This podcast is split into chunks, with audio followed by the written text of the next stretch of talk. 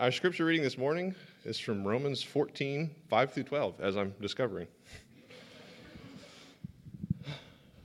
One person esteems one day as better than another, while another esteems all days alike. Each one should be fully convinced in his own mind. The one who observes the day observes it in honor of the Lord. The one who eats, eats in honor of the Lord, since he gives thanks to God, while the other one who abstains, abstains in honor of the Lord and gives thanks to God. For none of us lives to himself, and none of us dies to himself. For if we live, we live to the Lord, and if we die, we die to the Lord. So then, whether we live or whether we die, we are the Lord's. For to this end Christ died and lived again, that he might be the Lord's, both of the dead and of the living. Why do you pass judgment on your brother? Or you, why do you despise your brother? We all stand before the judgment seat of God. For it is written, As I live, says the Lord, every knee shall bow to me, and every tongue shall confess to God. So then each of us will give an account of himself to God. The word of the Lord.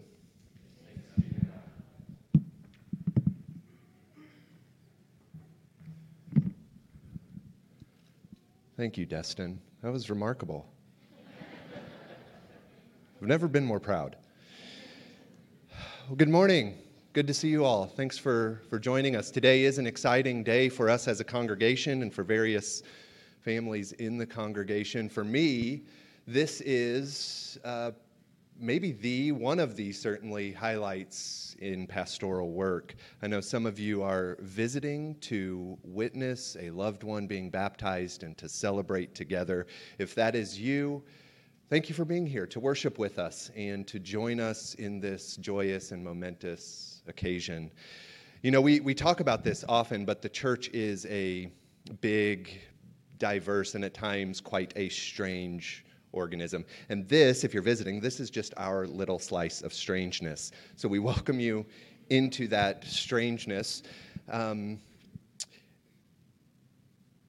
I think that diversity that is represented in the global church is actually a great gift to the church at large, but also to each of us individually, whatever tradition we happen to belong to. If you are coming in, joining us from a different tradition, um, we're, we're, going to explore a little bit about what we are doing and, and why we are doing it the way we are doing it. Um, but, but I think that diversity, as, as we observe various streams of Christian thought and practice, I think we begin, at least this has been my experience, we begin to get in touch with really some of the beauty and mystery of our Creator.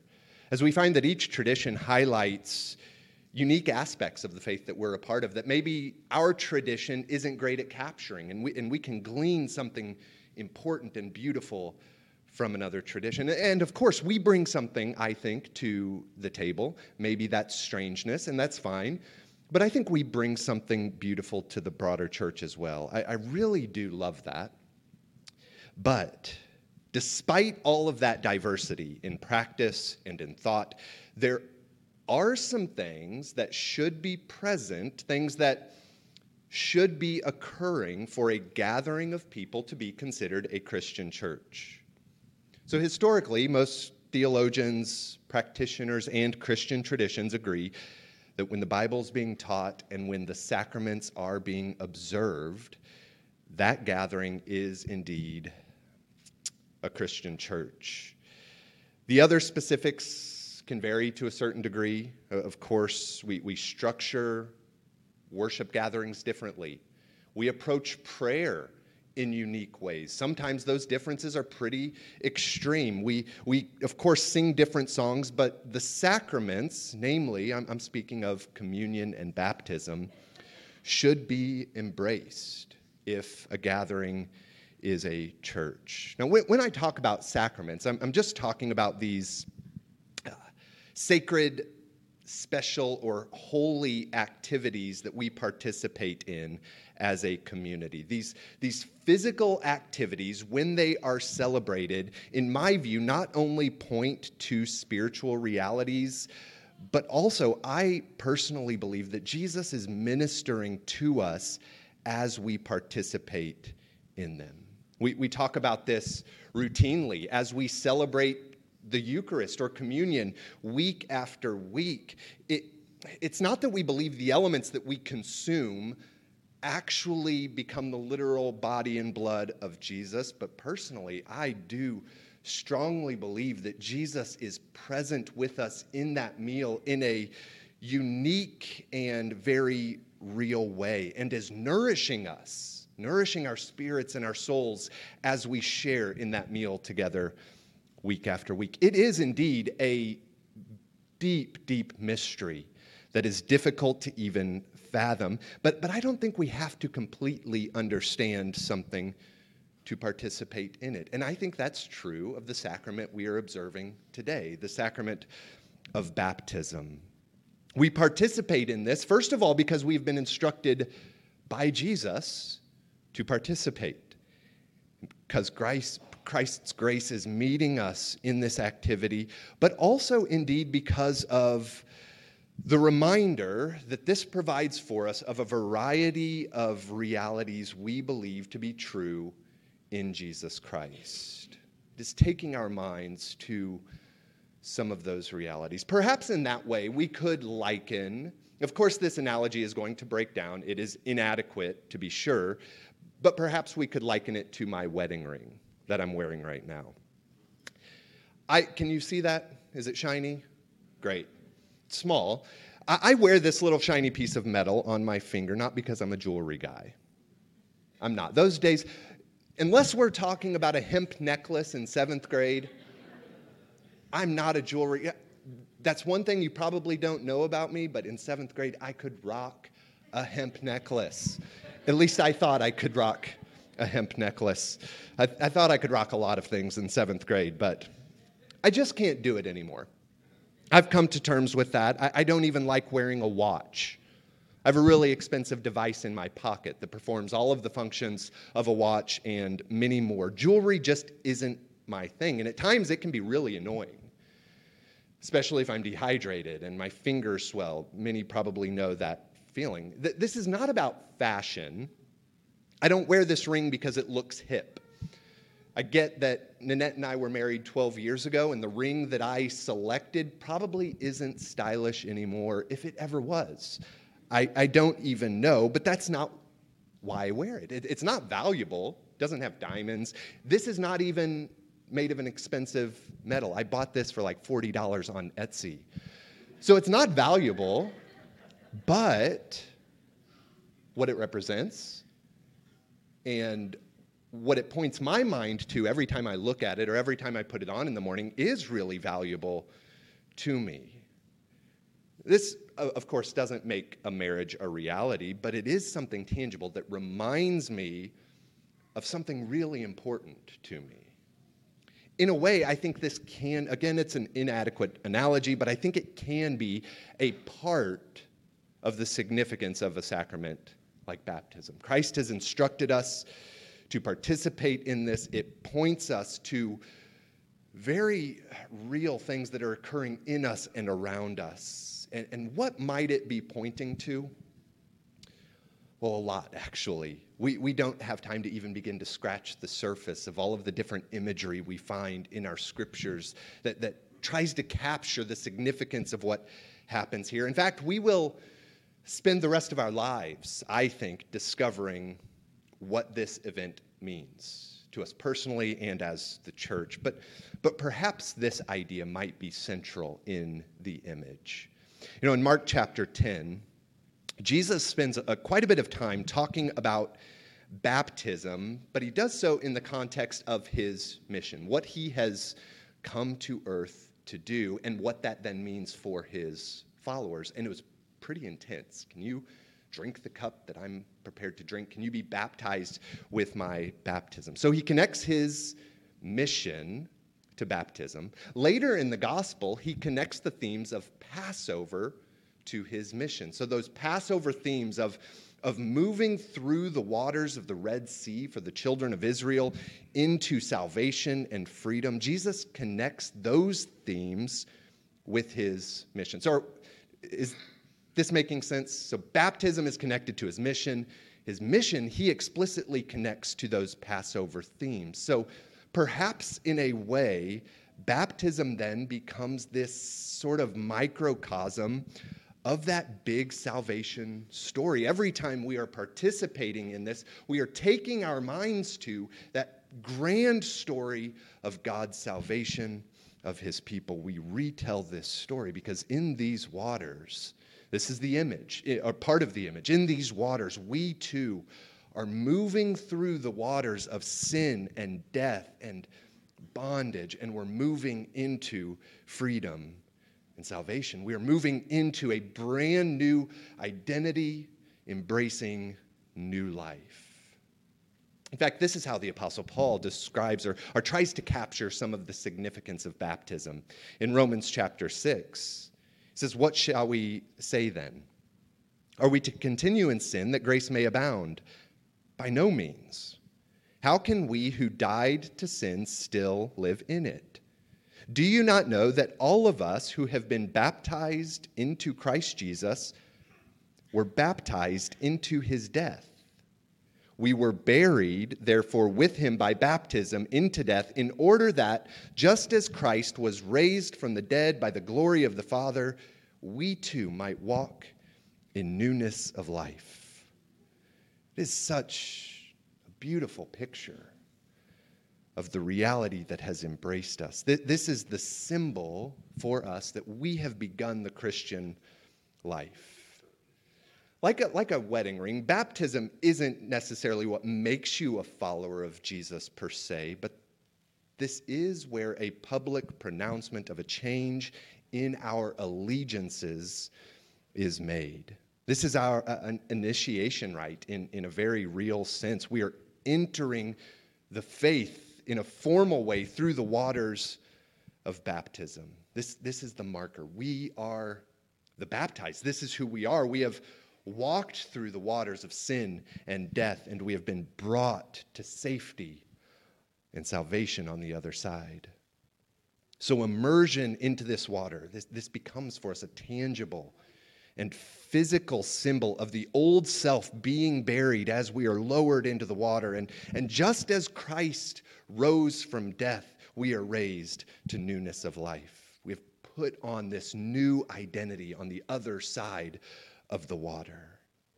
This is one reason we, we don't take it lightly. It is a big commitment. I, I am choosing to orient my life toward Jesus, orient my life toward His life. I am submitting to His authority in every way. My entire person is going into these waters. A beautiful picture of the salvation story. Now, I want to spend just a few minutes before we actually participate in this. I want to spend a few minutes just talking about a few of the particulars of our approach. Because although this is one of the events that unites Christians across the world, it is also an area where differences remain in practice. From timing of this sacrament to procedural. I mean, when is a person old enough to be baptized? Is there an age requirement uh, or more procedural issues? How do we even go about it? Do we sprinkle water on a person's head or submerge them in water? Now, I want to note this is just an attempt to explain where we are coming from. This is not at all an argument that we have the correct way. We've sort of cornered the market on how to do baptisms appropriately, and all other approaches are completely mistaken and have no merit at all. Personally, I, I do not believe that. Uh, rather, I, I, just want to explain why we go about it the way we do. Um, if, if you are unfamiliar with this procedure, why we have a giant wooden box filled with water right, right in front of me. Um, while, while there are traditions that baptize infants, we, we choose to hold off a little bit until an individual makes a decision I, I want to align my life with Jesus. This view has been referred to as a believer's baptism. The idea that baptism follows uh, faith when individuals make a voluntary decision to trust in Jesus and, and pledge allegiance to him as Lord. And At that point, then, an individual with the community of believers gathered around them responds to what is occurring in that person's life. As I already mentioned, other traditions have different opinions on this issue. And by the way, those opinions are reached in good faith and they're reached for specific reasons. Just because we have differences on this doesn't mean it is a reason to break Christian fellowship or to um, develop the opinion that, that we ha- have nailed this down. Now, this might raise the question well, then, when do you start baptizing people? We, we are baptizing children today. So, so, at what age can a decision that weighty be made? To be honest, we, we don't have a set age. We, we take it case by case, having conversations with those who are being baptized and, and with their families if we're talking about children. And, and then a follow up question may be well, does a child really, or can a child really understand what is going on here, or really understand what it means to pledge allegiance to Jesus? And my answer is yes and no. That's my answer for adults as well. Yes and no. It, it sort of makes me think of um, our, our young girls who love that old Matisyahu song entitled One Day. And there's a lyric uh, that, that we always get a kick out of hearing them sing. And it goes like this I'm not, I'm not going to sing it, but I'll, I'll tell you what it is. It, it goes, All my life I've been waiting for, I've been praying for, for the people to say that they don't want to fight no more. All my life I've been waiting for. We always get a kick out of hearing a four and an eight year old sing that line because they don't know much about life. They haven't been around very long. So, from the perspective of an adult, they haven't waited long for anything at all, even though they would argue otherwise. Of course, there is much they don't understand about life, and yet there is a lot that they do. They are living it after all. They are discovering and learning by the hour. So, my question then is in regard to baptism, do any of us really understand what is occurring in these waters? And I don't think so. I share this every baptism class we have. I was baptized when I was eight years old. And unsurprisingly, there was a lot I didn't understand about baptism there was a whole lot I didn't understand about what it meant to follow Jesus. In fact, I am still learning that. There is a lot that I still do not know what it means to follow Jesus for the rest of my life. I know what it means in this moment, but I am going to discover for the rest of my life what whole life allegiance to Jesus looks like. If I were baptized today at the age of, well, at the very young age of 39 years old, there would still be a lot that I didn't understand. Because we are always discovering and rediscovering the significance of our baptism. As Martin Luther said, we, we crawl back to our baptism. And I think we do that for the rest of our lives, returning to it again to discover what that means for us. We spend the rest of our lives learning and relearning what it means to commit our lives to Jesus and to live into that new identity that we have put on. Whatever age we are baptized at, there are things we will not understand. And I think that's okay. We are all growing into our salvation and into our new identity. But this is where, for us, it begins initiation into the church, which I know that that sounds, uh, especially maybe to an outsider, maybe that sounds a little cultish or weird. I get that. I, I acknowledge that. But I, I use that term in the most hopefully noble sense imaginable. This is not about uh, a sort of secretive ritual by which we are granted access to the deeper secrets of a spiritual movement. Not at all. In fact, quite the contrary. This is a very public event. This is not a special but ultimately personal experience in my journey with Jesus. This, this is through and through about the community of followers of Jesus. In fact, in Ephesians chapter 4, where, where Paul is urging the Christians in Ephesus to pursue unity within the body of Christ, he says this there is one body and one spirit, just as you were called to the one hope that belongs to your call one Lord, one faith, one baptism, one God and Father of all, who is over all and through all and in all. One Lord, one faith, one baptism. It is incredible that the same practice, we enter the same waters of baptism that every follower of Jesus before us walked through. In, in fact, for us, I think there's a, a special significance. We are we borrowed this baptism tank. And in the three or two prior weeks, two other churches in our city have used this same baptism tank to baptize people in their congregation. And this week we will return it to another church. It's just a, another beautiful picture that this is something that is uniting us, not dividing or separating us. This, this event becomes for us a welcoming into a huge family that spans millennia, welcoming us into this global and historic community.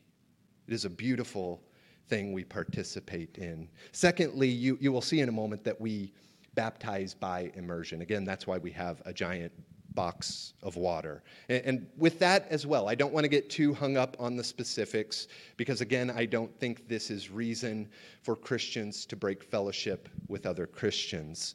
Um, but it is an image that we find in our scriptures. It, it seems to be, in, in my view, maybe the ideal approach. It won't always be possible, but because of some of that imagery of being buried and raised, it seems to be Jesus' experience as well at the beginning of Mark's gospel. I only mention that to explain our approach, why we do it this way. If the tradition you were raised in, or the tradition that you are a part of even now, since we have a lot of folks visiting, if the tradition you are from sprinkled and that's how you were baptized, I am in no way questioning the validity of that baptism. I'm, I'm just explaining where we are coming from and, and why we do it this way with this water. And by the way, speaking of water, uh, you can't see it now, there's a lid on it. Um, this is not magical water. In fact, this water came out of the mop sink. Came from the same city supply that made our coffee this morning. Um, it, it's the same water that's going, well, not, it came from the same source as the water that's going to be used to mop the floors later. This, this is not special water.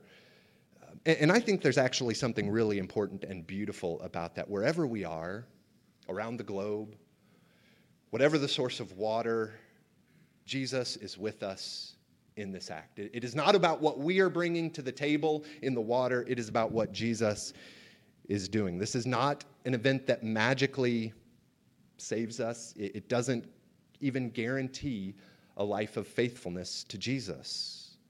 But we do signify in this event a new life. Our, our sin has been washed away, our old way of life and identity is buried with Christ, and we willingly take on this new way of life in his kingdom. We are clothed in Jesus Christ.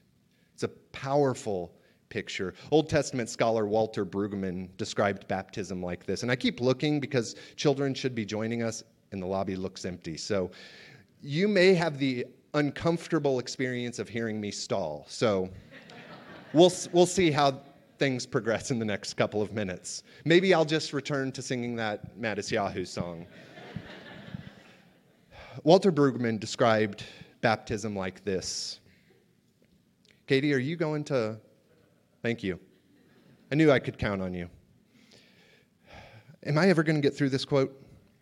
He said, Baptism renounces the ways of death and embraces a new way of life, incorporated into an alternative dream about how the world will finally be.